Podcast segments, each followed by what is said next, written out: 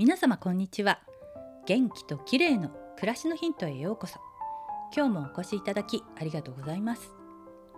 我が家の猫のくるみちゃんは毛がふわふわで本当に可愛くてつい触りたくなります。今初めての抜け毛の季節を迎えて毎日ブラッシングが欠かせません。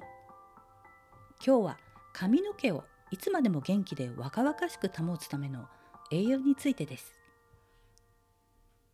年齢はよく髪に現れると言われますが年とともに髪が細くなったりうねったりしてきますよね。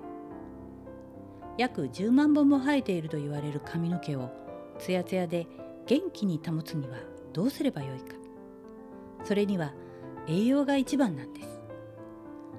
髪の毛の約8割はケラチンというタンパク質でできています。このケラチンが不足してしまうと髪の張りやコシが保てなくなってしまいます。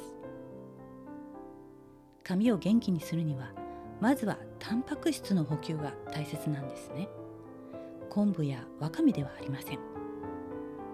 猫のくるみちゃんもうちに来た頃はまだ毛がスカスカしていてちゃんと生えていない感じだったんですが生後4ヶ月頃から動物性タンパク質の割合が多い餌に変えたところ目に見えて毛がふさふさとしてきました。あっという間に毛量が増えてツヤツヤしてきたので驚きでした。栄養は大切なんですね。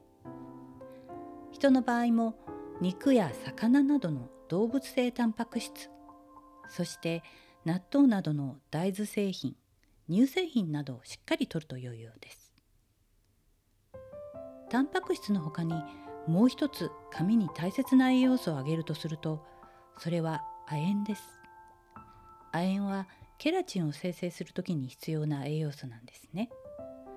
また薄毛対策においても亜鉛は重要な微量ミネラルで抜け毛を防ぐ効果があります。亜鉛はタンパク質を多く含む食品に含まれていますが特に多いのは牡蠣レバーなどです。髪のためにも栄養バランスに気をつけてタンパク質と亜鉛が不足しないように心がけたいですね。今日はいつまでもふさふさのツヤ髪をキープするための栄養についてでした。最後までお聞きいただきありがとうございます。またお会いしましょう。友吉ゆき子でした。